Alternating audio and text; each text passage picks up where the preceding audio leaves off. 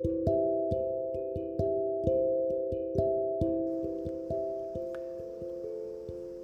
い皆さんこんにちは。青山正明です。僕はヨガや瞑想を教えたり日本古来より伝わる地なし尺八という竹でできた笛を演奏したり倍音発声法という歌い方で歌を歌ったりしています。皆さん元気でしたでしょうか？今年もねすごく暑いですよね。僕は今ね家族で山口県の宇部市に来ています。去年に引き続き宇部のねギャラギャラリーグリシーヌというところで妻の青山京子の展覧会を開催しております。このね強い夏の太陽を浴びながら海に行ったり、えー、秋吉台のね秋吉堂ですね。鍾乳洞に行ったり秋吉台の秋吉堂です。あのちょっとややこしいんですけどね。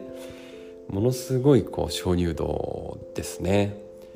あのー、まあ、行者さんがこの鍾乳洞でね修行していたあの古の、えー、ものがね残ってたりするんですけどいや今は整備されてるんでねあの明かりがありますけど真っ暗い中でこの中でいたらねとってもこう、まあ、自然の脅威というかね、えー、恐ろしい感覚というかねもうとてつもないパワーのあるね鍾乳洞ですので、まあ、こんなとこでね修行していたら、えー、さぞやねこう霊力もつくだろうななんて思いながら、えー、鍾乳洞を歩いたりしてましたね。はい、でこのね宇部ですけどね新世紀エヴァンゲリオンの庵野監督のね故郷でもあって、えー、ゆかりのあるさまざまなところに「エヴァンゲリオン」のねポスターがあったりとか、えー、あとはお酒のラベルになっていたりとかねしてますね。であとねウベンビエンナーレっていうのも世界的に有名でもともとウベは炭鉱の町だったそうなんですけどねでその後に、えー、石炭よりも石炭がこうあまり必要とされなくなったのかなそして、えー、工業地帯としてね工業に力を入れてでそのおかげでねこう町は潤ったんですけど環境が汚染されてでそれをねこう環境をなんとか整えようとこう芸術作品を町に置いてね、えー、まそう緑をねあの植えたのかな。ちょっとごめんなさいね。この辺ちょっと調べてみますけれども。その過程で何かこう芸術作品を置き始めてそれからウベビエンナーレになって広がっていったそうなんですよね。なのであの常盤公園というところに行ったんですけれどもねそこに芸術作品がこう手に触れてまたは中に入れたりするね作品がたくさん置いてあってね非常に楽しかったですね。うん、この今もねこの風景が、えー、工場から煙がもくもくと出ててちょっと川崎とか、えー、ああいうところの要素もありつつでもね不思議とクリーンで、えー、自然もたくさんあって、うん、海もあってこう自然と融合してるようなね不思議な場所なんですね。で街の至る所にねオブジェがあったり「エヴァンゲリオンの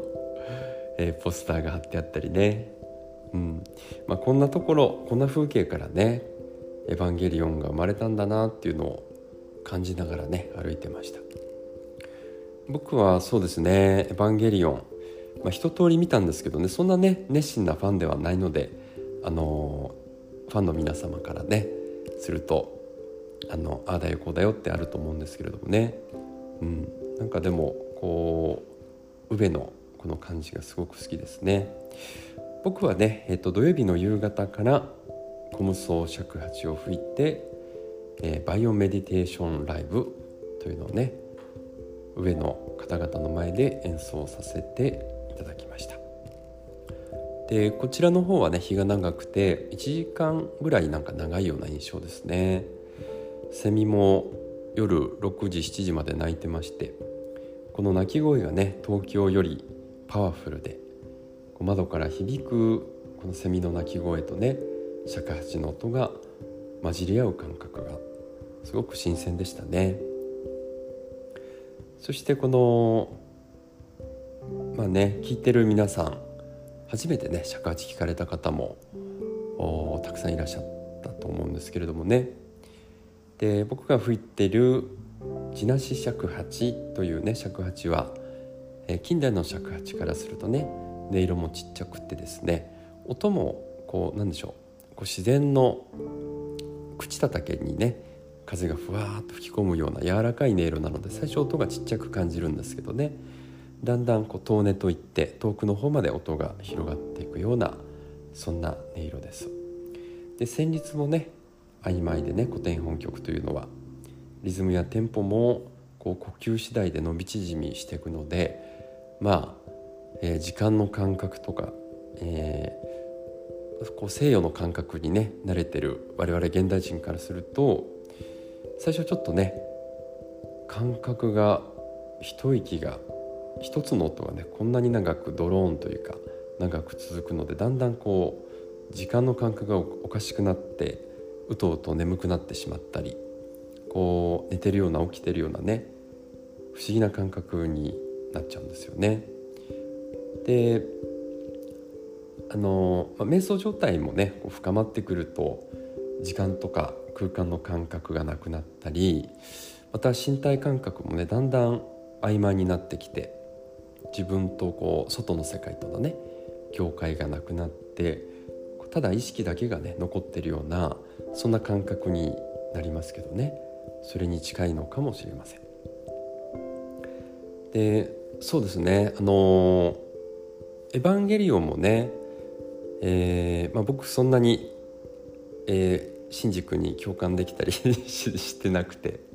あとはあのロンギヌスのね槍の謎を解いたりとかそういうこともあまりしようと思わずにできずにただただこうイメージをね自動的に眺めてわすごいなと思いながらね見てたんであんまりこうエヴァファンの方からするとねちゃんと見てないじゃないかっていう感じだと思うんでね。あまりエヴァンゲリオンの語る資格はないんですけど。こうやっぱりすごい何でしょうかね。断片的にイメージ、まあ、ちょっと恐ろしいイメージがあったり自分のこう過去のねトラウマであったりとか、まあ、自分のこうテーマですよね。そういったものが次々、まあ、ネガティブなイメージやら、えーまあ、自分がこう融合したいものとねこうだんだん、まあ、いろんな過程を経て融合していくようなカオスになったり融合したりね。そういったこうなんだろうね言葉を超えたすごい圧倒的なこのパワーっていうかね。そういったところがすごく瞑想してる時のようなね、えー、感覚状態に近いんじゃないかと思ってねこう味わってましたね。まああの すいませんね。こんなねエヴァファンからするとどうしようもない感想しか言えませんけどね。えー、またね宇部のこの風景を感じながらじっくりとねもう一回見直してみたいと思います、まあ、そんなわけでですね8月の28日に、えー、水前瞑想会を行います。この地なし尺八を吹いて、えー、この水前をね体験してみたい方は是非ご参加ください。昔の小無双はね竹を吹きながらその竹の一音にね自分をぐーっとこう入れていくというかその一音を広げながら瞑想していたというふうにね言われています。これはね聞いてるだけでもねあのそういった瞑想の感覚自分が広がっていくようなまたはこう自己がね消えていくようなそんな不思議な感覚が味わえますけどこれね吹いてみるとより一層ねそういった感覚が味わえると思うのでぜひぜひいらしてください。場所はね八王子の新しいスタジオまあ青山ゼンワークスというね場所なんですけど 勝手にねつけましたけどねそこで行います。8月28日。もしよろしかったらね、えー、メッセージいただいたりはいあのフォームからねお申し込みいただけたらなと思っています。では今日もね最後まで聞いていただいてありがとうございました。